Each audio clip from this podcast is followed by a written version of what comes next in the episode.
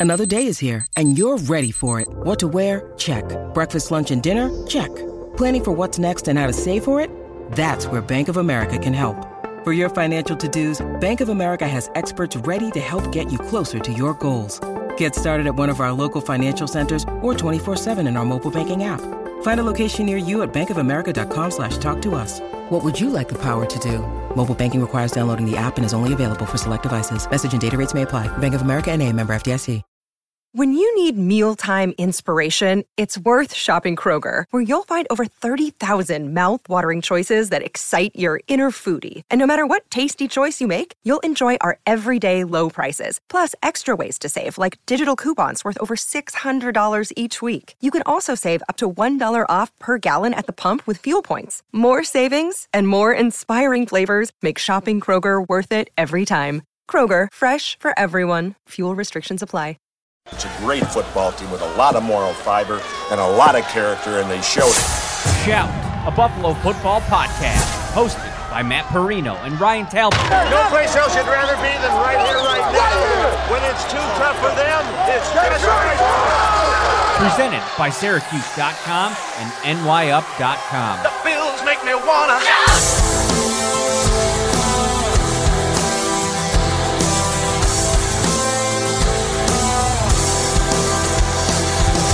What is up, Bills Mafia? Welcome in to the Friday episode of Shout at Buffalo Bills football podcast. He is Ryan Talbot. I am Matt Parrino, and we promised you one more episode this week because um, we had a lot going on, on on Wednesday, and we had a lot to get into. We had a special guest.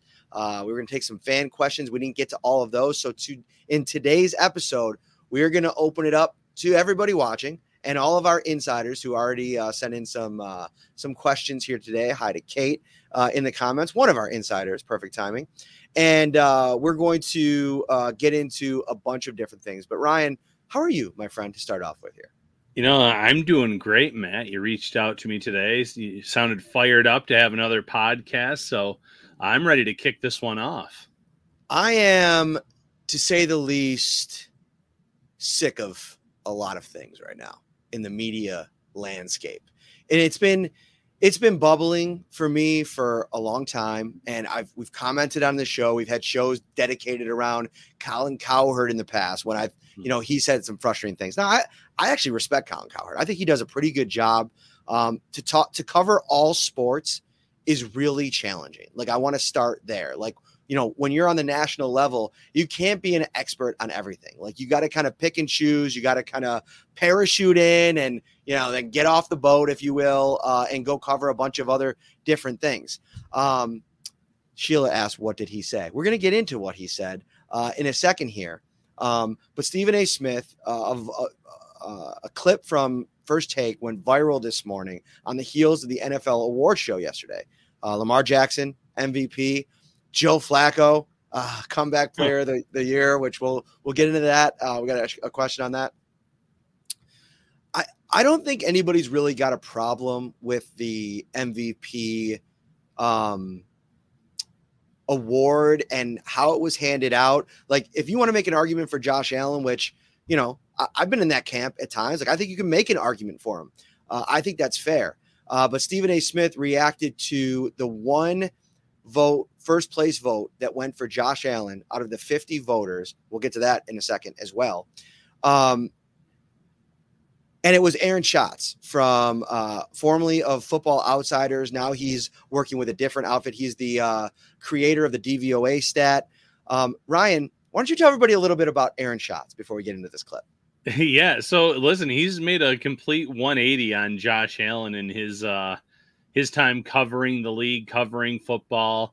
Uh, he, he called Josh Allen a parody of a prospect in uh, the Football Outsiders leading up to that draft class. So, one, eh, I'm going to give Aaron some credit here because it, it would be very easy to stay critical of a player that you were very strong about. Uh, you could point to the turnovers, you could do certain things to try to prove your point, but he has come around and, and he has pretty much said, you know, I was wrong about Josh Allen in terms of what I was expecting, the way that he's been coached, the way that he's been coached up in general, and the way he's played. uh, is completely different than what his expectations were. So I want to give him kudos for that because early on he did not think very highly of that pick for the Bills. Right. So that's setting the stage of who Aaron Schatz is, what uh, the history has been, uh, and he was the one voter that voted for Josh Allen for MVP. And here's the crazy thing about it: he wrote a 2,000 word essay on why he did a few weeks ago. We featured it on the show. We yeah. talked about it, and I, he made a lot of great, great points. Before we go any further, let me show you this clip from First Take today. Uh, everything that Stephen A. Smith uh, said in this clip that's since been absolutely ripped apart. I, I found it uh, awful announcing. Ended up tweeting it, which is fitting. That one vote against Lamar Jackson. Yeah that jeopardizes why sports writers, people talk about how sports writers yeah. shouldn't be voting. Yeah. That was a stupid Not homer right. vote by that individual, probably scared to go back in the locker room if he had voted against 100%. Josh Allen. That compromises everything. You have to be objective when you have a vote. And that writer, that writer was, I don't know who the hell it was, but that's an embarrassment. You're right about that. But we're going to sit. Okay. So a couple things here. Go for ahead. everyone on the panel to agree with him as well. Idiots. That's wild, right? Nobody pushes back. And listen, I've been there before. Like, listen, I've been accused of it on this show where I'm like actively actively listening, thinking about the next topic. Like, we've all been in that spot. Listen, I think Dan Orlovsky does a really good job. I'm not gonna, you know, uh, take too much umbrage with him. But for Stephen A. Smith, a guy that has historically put his foot in his mouth when it comes to the NFL UFC, um, that whole exchange that he had with Joe Rogan on a live pay per view where he's talking out of his you know what for two minutes and Joe Rogan is just a meme sitting there listening to the, the nonsense spewing from his face.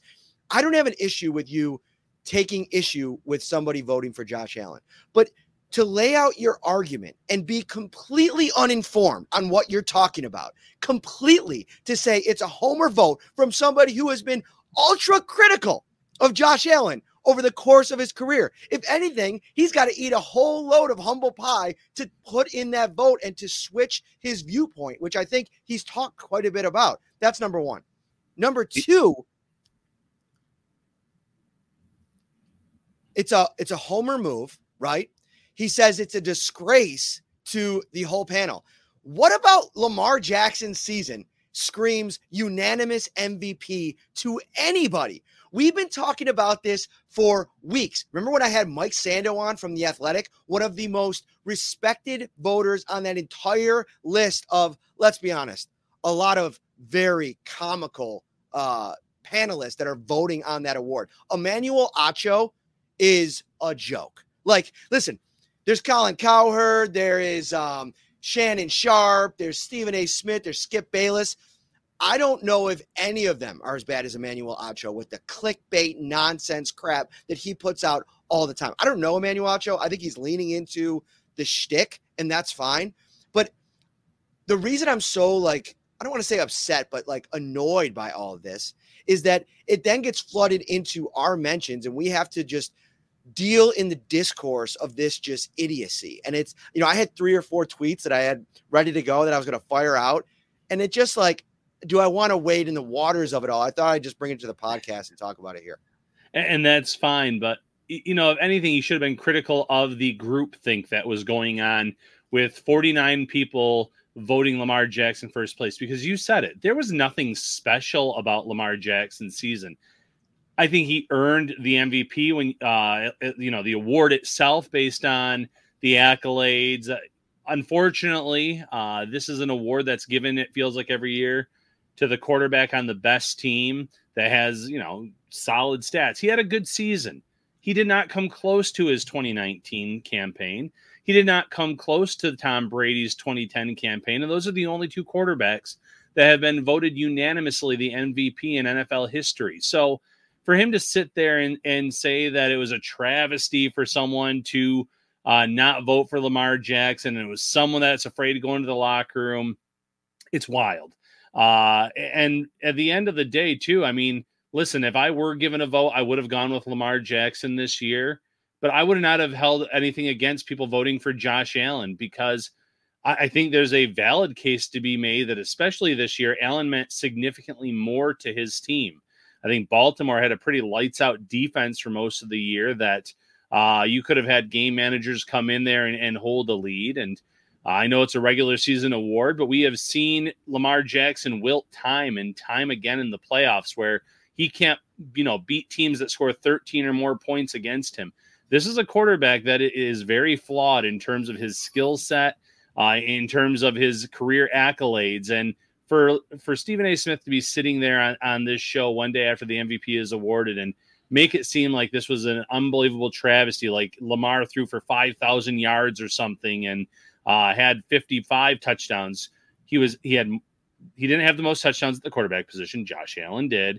He he wasn't the greatest passer. He didn't have the most yards passing. He's a dynamic player. I'm not trying to take anything away from Lamar Jackson, but this was not a unanimous unanimous MVP type of campaign. So, check this out. Lamar Jackson, and I'm right there with you. I'm I'm not trying to take anything away from his the season that he had.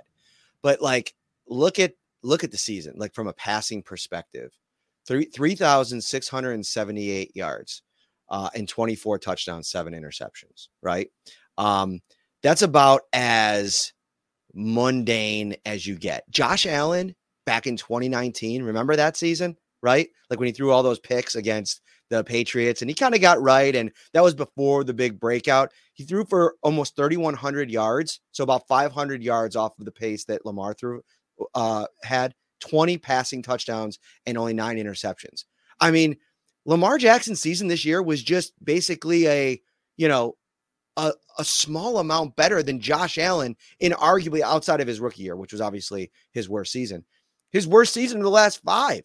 And yeah. I, I, saw I saw an argument being made that if you were to flip the stats for Josh Allen and Lamar Jackson, Lamar Jackson still would have won MVP, right? Because yeah. of the like because of the fact that it, it feels like it goes to the quarterback on the team with the most wins, right? Now, I think Josh Allen should have been penalized for you know, a couple of clunkers in, in the middle yeah. of the season. The fact that their team was sitting there at six and six, that's all fair game.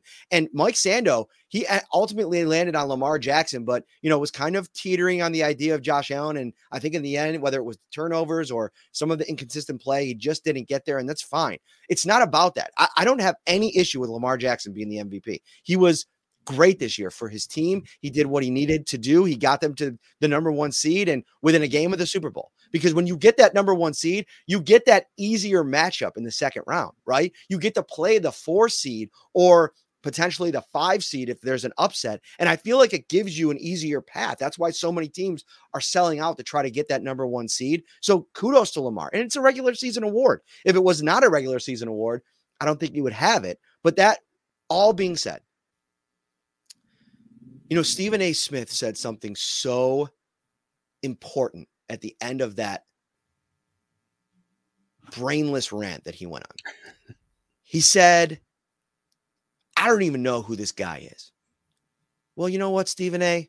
You didn't have to say that because with all of your comments, we know that you don't know. Most of the things you're talking about when it comes to the NFL, you don't know. Who was the player a couple years ago when he said uh, he was talking about him for the Chargers and he wasn't even going to play in that game because he was out for the season with a season-ending injury, and this was like at the end of the season. I can't remember yeah. his name, and it doesn't really matter. The guy puts his foot in his mouth over and over again, and I guess this opening segment segment was just to say, turn the dial when Stephen A. Smith comes up and he's talking about the NFL. Now the NBA I must admit, I will pull up a chair. I've been a Stephen A. Smith guy for NBA coverage for a long time. He was super plugged in the league. I still think he's super plugged in, and I know he's kind of like a caricature of what he once was, but I still will listen on occasion. But man, if he's talking MMA, football, next.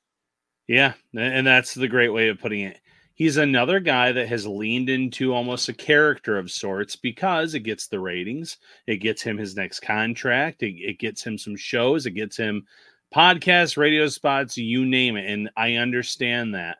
But time and time again, like you said, and on matters that he knows nothing about, he puts his foot in his mouth. And uh, today was just the latest case of that. How about we pivot, Matt, to the second part of our headline? Have the NFL awards become a joke? Because I I feel like they have. I mean, that's kind of what we were just talking about, right? Like, I mean, you run down the list of uh, voters for this award, and it is eye popping. Like some of the people that are are doing this, and listen, whatever you think about people's content or the things that they say about the sport, eh, that's one thing. But like, I, I do think that there is a level of, you know, objectivity necessary for these kinds of um, awards that keep it that hold it to a certain standard. And I know we're reaching a, a period of time, and I don't have the. Do you have the list in front of you? Uh, I don't. Uh, let me bring that up um, because I do want to like kind of go into some of who are these. Yeah. While you're going into that, I'm just going to rant a little bit about some of the awards from last night. Uh, coach of the year, Kevin Stefanski. Get out of here with that. He did not deserve to be coach of the year. That was DeMeco Ryans all the way. Uh, there were very little or few expectations for the Houston Texans this year, and the way he coached them up and and had them, you know, advancing in the playoffs, making the playoffs, what have you. I really feel like Stefans uh, Stefanski did nothing to really deserve that award. I felt like the Browns were a very strong defensive team this year. And that's why a former Bills defensive coordinator ended up winning the assistant coach of the year uh, for them and Jim Schwartz. And, and that one I right on board with. Completely agree. Uh, you, you, look at obviously we can talk. We'll talk more about Damar Hamlin separately, but uh, you know, shame on the eight voters that didn't even have him in their top three for the votes. Uh, if you have some an issue with the amount of snaps that he played, I get that part, I guess. Uh, but a, a, guy that died on the field and you don't think, ah, he's worth he's he should get at least a you know he's fourth or fifth on my ballot. That's crazy to me. That's wild to me.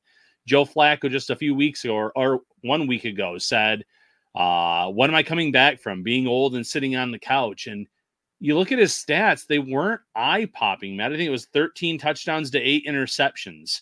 Uh, this is not someone that came to the Browns and is the reason they made the playoffs. Is the is the reason they claimed the five seed. It was that defense. Flacco was a game manager. He was a good game manager at times, but nothing over his stretch of time with Cleveland should have given him the uh, comeback player of the year award. And, you know, uh, there's some issues with some of the others as well. A lot of people felt TJ Watt was more deserving of defensive player of the year over Myles Garrett. And uh, Watt just kind of said, Hey, I know, you know, I expect this at this point. There were so many different ballots cast that you know, maybe they need to go away from the national media talking heads having these votes and spreading them out over beat reporters for teams and uh, figuring out a better system because this this isn't this just isn't it because like you said these people that are these national talk show hosts they'll fall in line with the group think because they're not watching all the games they don't catch every bills game they don't catch every Ravens game, et cetera, et cetera. And it shows in the way that they vote on a lot of these awards. You know, it's tough because like you, you could probably make an argument that the uh beat reporters is a tough one because like they're so invested, not invested, but like so much of their time is spent watching even like their own division, right? Like I cover, you know, two Patriots Bills games every year, two Dolphins Bills games, two Jets Bills games. So you see that more. So I I think there's like unless somebody's been in the business a long time, I feel like you know you you got to be careful there a little bit too. But you're right. Like at that point, how many national um, sports writers are there that are super tr- trustworthy? I mean, listen, you know, Vic Carucci's on there. Uh, he's covered the NFL for a very very long time. Uh, I, I think that's a trustworthy guy. You know, guys like Tony Dungy, guys like Tom Curran in Boston, guys like um, even Tom Brady. I'm pro Tom Brady being able to vote for this award. First of all, he's somebody that ha- has won the award. But also, did you watch him on the Pat McAfee show? You're muted. Had the train going through, so I muted myself. Ah, yeah, he was okay. very articulate. don't was, you mute that train? I, I know. show, baby. I, I have some guy revving up his bike out there. I have a train going through. It's uh almost 60 degrees out there and people are acting like beautiful. it's Played summer. It is beautiful. After school with the with the with the little guy.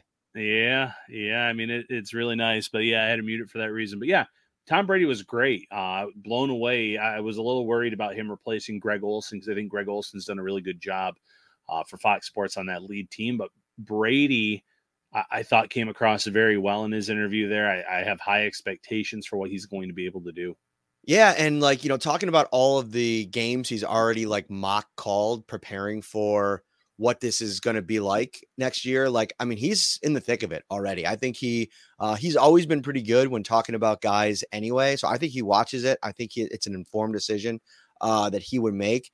But then you get to some people. I mean, Emmanuel Acho is on here. Um,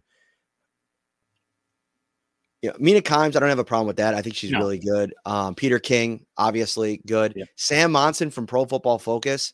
All right. Um, you know, even Dan Orlovsky and um, um, Chris Sims and Mike Tirico and Mike Florio. It's like, I don't know. It's just like this this group of people that you just don't know where they're coming from in terms of like how how much they have their finger on the pulse. But you know, 49 people voted for for Lamar. I think Lamar was pretty much the consensus from everybody I talked to that I know in the business. So in the end, I don't have a huge problem with who won the award, but to have an issue with a guy who led the NFL in scoring plays this season, getting one vote for MVP, you're telling on yourself, man. Like that's that's craziness. It is craziness, and, and like we said at the very beginning, there was nothing about Lamar's Jackson this year that screamed unanimous MVP vote uh, or winner. He had a good season. He deserves the award. They were the best team in the AFC in the regular season. That's kind of how this thing works now. So he met all the criteria. He had one of his better seasons, but it wasn't better than his unanimous MVP year. It, it, just wasn't. It wasn't close to that. So for, for people to be upset that you know Josh Allen got one first place vote is like you said, wild. What's up, everybody? Matt Parrino here, one half of the Shout Buffalo Bills football podcast, here today to talk to you about Prize Picks, America's number one fantasy sports app with more than 5 million members. It is the most fun and exciting way to get in on the action while you watch your favorite sports and players. You just pick more or less on two or more player stats for a shot to win up to 100 times your cash. Testing your skills on prize picks this playoff basketball season is the most simple way to get in on the action. You just select two or more players, pick more or less on their projected stats, and submit your lineup. Quick withdrawals, easy gameplay, and an enormous selection of players and stat types are what makes Prize Picks the number one fantasy sports app. Download the app today and use code SHOUT, S H O U T, for a first deposit match up to $100. Again, download the app today and use code SHOUT, S H O U T, for a first deposit match up to $100. Pick more, pick less. It's that easy. Um, all right, we're going to get into our insider submitted questions now for the second portion of the show. And you can become an insider right now by texting 716 528 6727. That's 716 528 6727. Uh, you get a two week free trial. Check it out. Uh, and this is going to be a really good time. I go to Indianapolis in two and a half weeks here. Um, everything that I hear on the ground there, I'm going to be flooding into the text line. Uh, so it's going to be a busy time.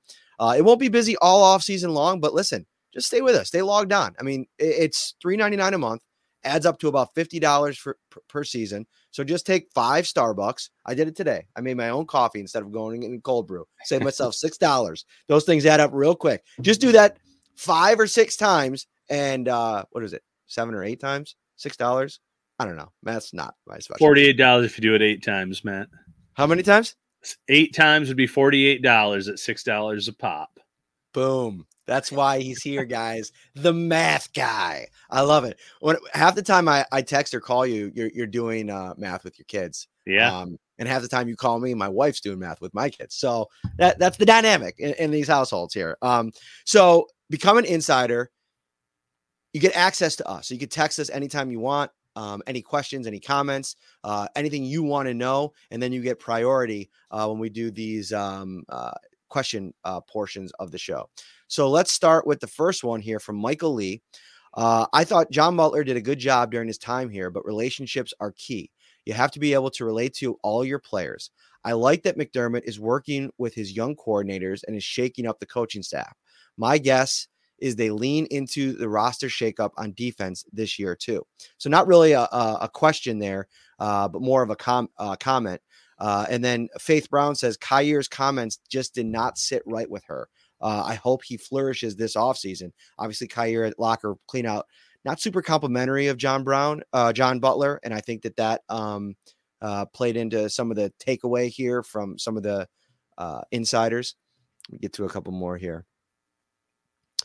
With uh, this is from Christy Alley. With the quarterback two job now open, Kyle Allen expected to be a free agent.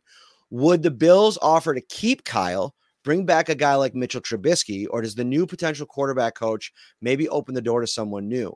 Uh, also, is Christian Benford is a favorite uh, of hers? Do you see him being given a bigger role? All right, Ryan, why don't you start us off there? Yeah, so let's start with John Butler first of all. Uh, relationships are important, and it's it certainly seems like there is a there was a strained relationship between he and Kaiir Elam based on Elam's comments. However, to Butler's credit, uh, I think just about every other cornerback safety uh, that's been through Buffalo during his time and during his uh, you know have, holding a position in Buffalo would probably rave about him. This secondary has been a strength of the team year in and year out.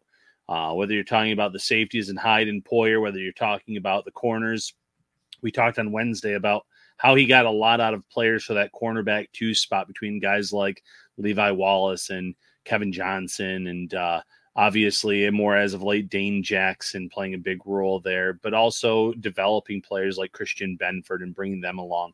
So uh, th- there's a lot there, but yeah, this gives Kaiir Elam a, a new lease on life, so to speak, in, in Buffalo. It gives him a legit chance. But to the second question about Christian Benford, there, or the last question, I think that he is in line for a, a, bigger role as long as he can stay healthy. That's the, the caveat to all of this. He was banged up a lot this year. He has to be able to stay healthy, but his, his game has developed by leaps and bounds. Uh, he when he was out there on the field, he looked the part of a uh, CB two for this team. Made some really good plays, read the quarterbacks, made some interceptions, jumped some routes, pass breakups, etc. Uh, so I, I, thought he did a really good job there, and I feel like I'm missing one other part of the one of the questions. So um, the quarterbacks. Oh, and oh, quarterbacks, yeah. I think for me, Kyle Allen makes the most sense because the Bills don't really have deep pockets to go out and get a more seasoned veteran or maybe even an upgrade on Kyle Allen. And I do think having him in the room is something that they really like that dynamic. I mean, you could just see it the, the comfort level with with Kyle Allen, who is obviously Josh's best friend or one of them. Uh, I, I feel like puts him in a spot where they can kind of just run that back. He's going to be more comfortable in the system in year two. I think he's got a good relationship with Joe Brady, which also helps the whole situation. Could they bring in somebody new based on the new quarterbacks coach? Sure, that's definitely a possibility. But I think when you have something like that, like uh, you know, a new quarterbacks coach, uh, a new offensive coordinator for the most part. He, he, had eight games last year. Keeping that continuity with somebody that worked well in the room with Allen, I think might be a priority for them. And he doesn't cost anything. Right. You know, there were some Bills fans speculating maybe Jameis Winston because of the the New Orleans ties. I don't see it. I still think Dude, he'll probably that get... whole that whole thing at the end of that season-ending game. I think eliminated right. him off of like ten teams. That's fair, and and I still think he'll also be that quarterback that gets a little bit more than uh, a guy like Kyle Allen. You know, my only pushback on Kyle Allen would be maybe this is the year with so many picks that the Bills actually draft mm. a guy like uh, in those middle, late to middle rounds, maybe fifth round guy that has traits that they like and, and develop because you the, know the Rattler. It, it may be. I like uh, Spencer Rattler. Um, because if, if Josh Allen were to go down, I don't care if it's Kyle Allen, Mitch Trubisky, uh, anyone that they've had at that corner, uh, quarterback two position, this Bills team is not going to go very far. It goes back to the original discussion about Allen and his importance to this team he is so important that it doesn't matter who else is behind him based on those backups. They're not going to be able to do much. And I would much rather use that position on a rookie, uh, develop them, and then maybe have some trust in him in a few in a year or two. Say, well, if Allen is out for a week or two or two to three weeks, this is someone that's been in the system for a few years. He's been with our quarterbacks coach, our OC. We've really brought him along. We think that he'll be a good fit rather than these year to year flyers that the Bills seem to be taking on backups who aren't going to get you very far into the postseason if, uh, or even into the postseason if something were to happen to Allen. Next one comes from Scott Lunn. Uh, I'd like to know if you guys believe, like I do, that the Bills are in a position where they have to change their approach to rookies and the playing time they see from the jump. I think with the needed wide receiver and defensive tackle in particular, the team is going to have to draft players to fill needs and let them develop on the field. The previous approach of giving them a bunch of time and slow rolling them into the lineup seems to have been a detriment and cost them more than once. We see players around the league contributing immediately. Uh, elsewhere, especially several of the wide receivers in last year's draft. Time for a new approach, in my opinion. 100%. I, I yeah. think this is, well, so th- there was an example this year of Sean McDermott's approach paying off, and that's Terrell Bernard, right? Completely sits out his rookie year, uh, has one game where it just doesn't go well for him. He gets a chance to recalibrate in the offseason, comes out and is absolutely great. I thought there was a lot of good, though, from Khalil Shakir in his rookie season, and he took a jump in year two. So right. I think there's a way to, depending on the player and the position, you know, get them out there. Like, you know, if whoever you draft in the first round at this point, with the way the roster is constructed and with you know how many free agents you're losing, and you know you're probably not going to bring the same qual amount of quality players back. You're going to have to find somebody at 28 or earlier to come in and help you right away, a la uh, Dalton Kincaid last season. Yeah, and and I would even argue Kincaid was kind of slow played early on until Knox got banged up, and then you had to feature him more and get him more targets. And at that point, he wasn't giving the job back to Dawson Knox when he returned from that injury. Uh, but O'Cyrus Torrence, week one starter, played every snap on the offensive line. We saw it way back in, in the regime with Tremaine Edmunds. When there are needs and there's a player that wins the job, Sean McDermott will go with it. If it's a position where there's veterans that maybe know his system or have been here, he doesn't want to rock the boat, it feels like sometimes. And, you know, Terrell Bernard, as great as he was this year, there was no spot for him to start last year or the year before that, excuse me, his rookie year, because they had Edmunds and Milano uh, and they were healthy and they were playing a lot. But you pointed out the defensive tackle position. If the Bills take a defensive tackle with one of their first three picks, I want him in the lineup and I want him playing significant reps uh, because you're going to need to count on that guy by the end of the season more likely than not. Uh, you'll you'll bring in some cheaper veterans, I'm sure, eh, eh, to kind of rotate in there to kind of have a role. But get your rookie out there and make him play significant reps. Safety position, same thing. If Micah Hyde were to retire, uh, you know, you, you can bring back Taylor Rapp, you can have Jordan Poyer, but I want a safety playing significant reps there, getting that work in. There are times where slow playing rookies have worked for this regime, and uh, it's the same thing. If the Bills take some depth at cornerback in, the draft, probably doesn't play a lot as a rookie because you do have Christian Benford, you do have Rasul Douglas, you have Kaiir Elam getting another opportunity, and you know Taron Johnson. Uh, that's a spot where there's a roadblock there. There has been roadblocks at other positions too, but wide receiver two is another area where you can go out and you can draft a guy potentially in round one or round two and get them the reps that they they need as a rookie. Get them out there, get them experience, get them seasoned, and and hope that by the end of the year they're comfortable in the system and they can contribute in meaningful games. Um, you know the the thing with Butler is is interesting and just the, the Elam dynamic and the fact that, you know, with a new uh, Jahmile uh, Addae now in that room, you know, maybe a chance for Kaiir Elam to connect with a guy in a different mm. way. Now, you know, I, I think the the John Butler stuff is interesting because we've maintained on this show over the years, Ryan, you know, the, the position coach on defense, the problem was never John Butler. Like no. this guy has been um, steady as uh, steady Eddie. Like that's Brandon Beane's favorite phrase, right? Like that's what John Butler has been for this defense over the course of his career. And like at times when we've been year after year asking and begging for more from that defensive front, I feel like this secondary has bailed them out in a lot of different ways. And you now, the one criticism I had of Butler was that Elam never played. But, you know, from conversations I've had, like he wasn't ready to play in, in the eyes of the coaching staff. And that goes, you know, if Sean was calling the defense, Sean could have pushed pushed forward, got yeah. him into the lineup, and he didn't. And so I still think that the biggest addition by subtraction this offseason is Eric Washington. I think that he's somebody at, at, at that way the season ended. We did it on that post game episode of Shout after the Chiefs game. I said he's got to be on the hot seat. He's got to be moved on. They're not developing players. Like here's another thing. You mentioned a defensive tackle's got to play from the jump. What about Tim Settle? What, why couldn't he play from the jump? What about Poona Ford? What happened to him this season? What about Jordan Phillips and um, eh, who was the other defensive tackle that they were they brought in that was playing? Linval Joseph. Linval Joseph. Uh, he, he, did play a little bit more than the, the rest, but there never seemed to be a trust in the depth guys. And now you're going to draft a rookie. You, you're going to have to trust them. You're going to have to get them out there. Whether or not you trust them or not is irrelevant. You're going to have to depend on your development. I think there's a lot of hope for Marcus West, who's taking over for Eric Washington. I've seen him out, out of the practice field. It seems like he connects with players. I always stand at the far end when he works with the defensive ends, uh, Shaq Lawson, Von Miller, Leonard Floyd, Greg Rousseau, and AJ Epenesa.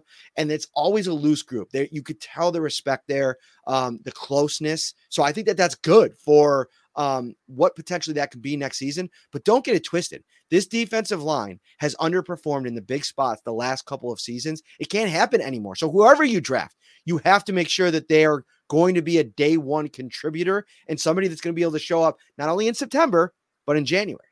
Yeah, I, I think that Sean McDermott will miss Eric Washington from the perspective of they've coached together for a long time between Carolina and Buffalo. He was probably a soundboard uh, for McDermott in terms of someone he would trust his opinion on. But in, in terms of actual performance from that unit, this defensive line has let the team down in meaningful moments time and time again in in the playoffs and in games that mattered late in the regular season.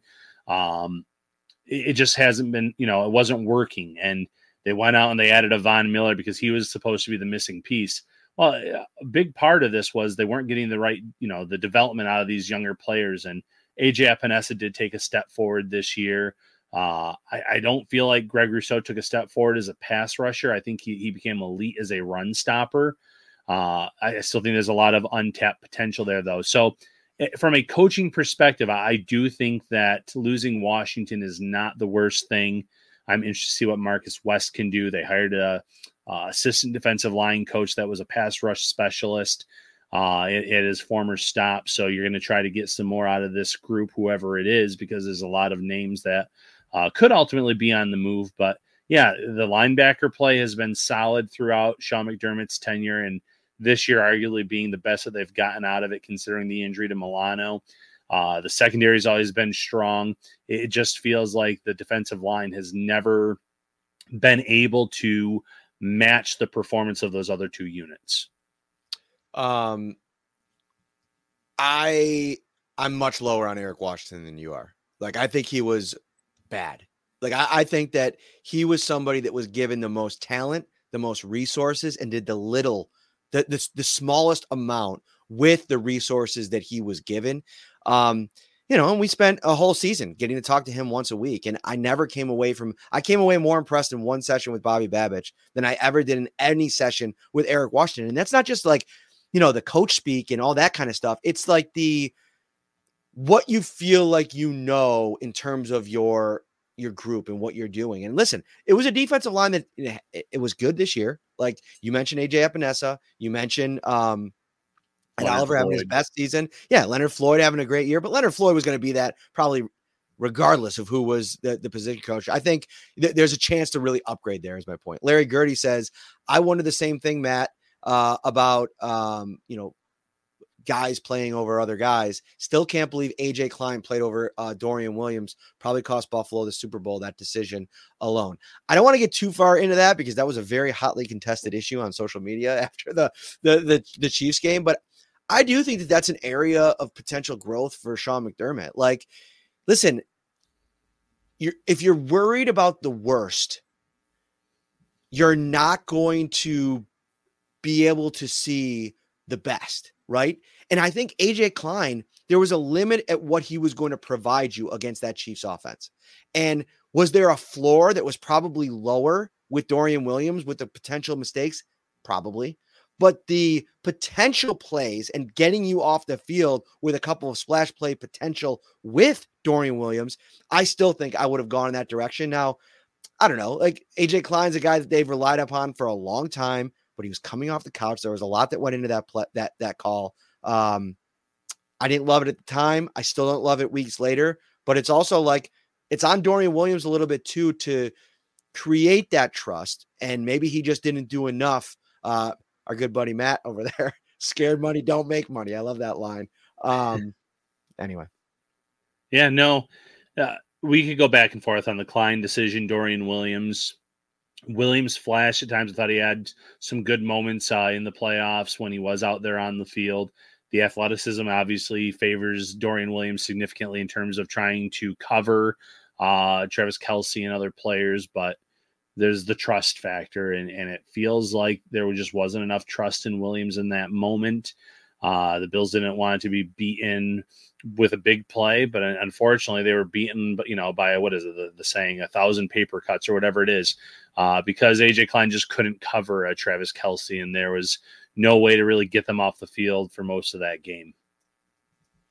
You're watching Shout, a Buffalo Bills football podcast, right here on YouTube, Facebook, uh, Twitter, X, wherever you watch. We appreciate it. If you're on YouTube, hit that like button, subscribe to the channel as well. We're gonna have you covered all off season long. Uh, we, we were doing about four shows um, a week in season, Ryan. We were absolutely just crushing it, uh, getting after it, if you will. And I think um, we'll probably be on more of a two cadence in the off season, two a week. Right. Um, we will do um, three or four on the busy week. So combine week, expect more uh, around free Draft agency, season, free agency, all yeah. that kind of stuff. Yeah, mini camp, all that stuff. So it'll be good. All right, one more question, then we're gonna get. We have to get out of here. We didn't get to all of them, and I actually put out in the insiders if anybody else has anything, and they sent a bunch of questions in, and we're not gonna have time for any of those. So we'll have to do another podcast, which we'll do next week, and we'll have those questions. So don't worry about that. Our good buddy Mark Henry uh, in the insider chat said. Um, I know a lot of people are talking about Justin Shorter, and I know they play different roles as wide receivers. But as far as helping the team next year at a low cost value, I'm surprised no one is bringing up Andy Isabella more, especially since they have him on the roster. Thought he played great in the preseason, helped out with special teams a few games, has great speed, and stayed healthy the whole year. Uh, really wish Josh didn't miss him on the setup screen uh, in the Pittsburgh game. He was wide open think he can play be played in the McKenzie role, which produced many first downs or jet sweeps. And if they gave him some more reps, he would be a game ready uh, if Shakir were injured. What are your thoughts on this? And I think it's, you know, very interesting to bring up. And, and, and I also think, you know, the Isabella point to me that's worth making is they always seem like, you know, when you get like paid, uh, you know, on Friday and you and you got like couple hundy in the in cash sitting in, in, your back pocket and it's burning a hole. you just got to get it out. You got to go spend it somewhere. To me, Andy Isabella felt like payday for the Bills, right? Like they knew they had him on the practice squad and they were just itching any way they could to use him. There was no real injuries on offense outside right. of that that Gabe Davis stretch. Uh, they, so much so was he burning a hole in their pocket that they benched Deonte Harty for a game and brought him up. But they just, again, the vision for players sometimes, and it's not always going to be perfect. It it doesn't necessarily um, equate once things get going in the game. And I I never felt like whether it was Joe Brady or Ken Dorsey ever found the right role for Andy Isabella. Maybe that could change with an offseason to plan for it now that he's in the cards. Yeah, he, you have him under that future reserve deal, and he's going to be back in in the uh, Summer having the opportunity to make that roster, going from the 90 man roster down to 53. He knows, uh, you know, he, I can't say he knows the system because I'm sure that Joe Brady is going to be changing quite a bit to this offense, but he has familiarity with Joe Brady, and Joe Brady probably knows some good ways to utilize him and his talent. So I do think there's a, a case to be made for him being that final wide receiver. Uh, on this team, kind of like what the Jake Kumerow role was a few years ago, a special teams guy, a guy that can add something. You know, Kumerow wasn't much in terms of the wide receiver role, but he could block. Uh, I think Isabella could add that speed element. I also think there are younger guys here that I'm really intrigued by. Tyrell Shavers is one. Uh, he was a UDFA and, and he's still kind of sticking around. Uh, maybe he can uh, compete for a role next year. And obviously, Justin Shorter, he looks the part.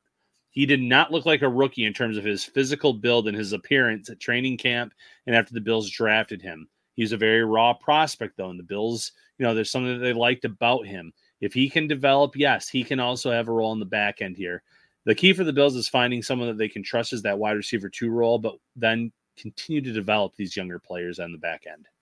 Yeah, I like keeping Andy Isabella around, but like I also think that you can get a version of that player in the draft, UDFA, like you uh, kind of alluded to there. There's so many different paths that you could take uh, to kind of figure this thing out, and I think that depending on how things go this offseason, you could you could be looking at a really intense position battle at wide receiver next year because I think they're going to have to just throw a lot of darts and figure out a way to bring the best you know compilation of five receivers to the mix for Josh Allen in 2024. All right, that's going to do it, Ryan. I, t- I told you 30 minutes. We went 43 as usual.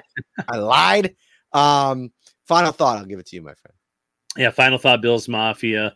Uh, it seems like a slow time of year, but don't be fooled. We're going to have you covered at least two pods per week, and then we're going to be uh, dropping a lot of information in the Shout Insider text group. Uh, you, know, Matt already mentioned the combine. When I hear, or when one of us hear about top 30 visits, Zoom meetings, things like that, it'll go to the insiders first. So uh, join us in the Shout Insiders. We will have you covered all year long. Indeed. We got Wingnuts coming up in March. We did our February show. We'll be back there. So uh, just start, you know, kind of peeking around those first couple weeks uh, of March. I'll be in Disney World after the combine. So it'll probably be the second or third week of March where we do our next uh, shout live at Wingnuts, which by the way, I was there the other night, Ryan. Uh, they're now the official Cleveland Cavaliers backers bar. Uh, they had this little pop a Shot contest, which was super cool. Um, I went there and I think I, I put up 52. Of course, John Scott came out, huge Cleveland Cavs fan. He won it with 102, doubled my score. Damn it, you want to you want a Cleveland Cavaliers jersey? Actually, like he's a huge Cavs fan, so super awesome. Uh, so we're gonna be putting that together. Uh, if you're in drivable range, or hey, if you want to fly in, party with us, let's go. Like let, us make it a weekend. Uh, March could could be okay weather. We'll see. Uh, but we'll have it every month over at Wingnuts, uh, 1402 Millersport Highway. Ryan Talbot, I'm Matt Parrino. See you guys next week. Enjoy the Super Bowl, or at least try to. See you soon.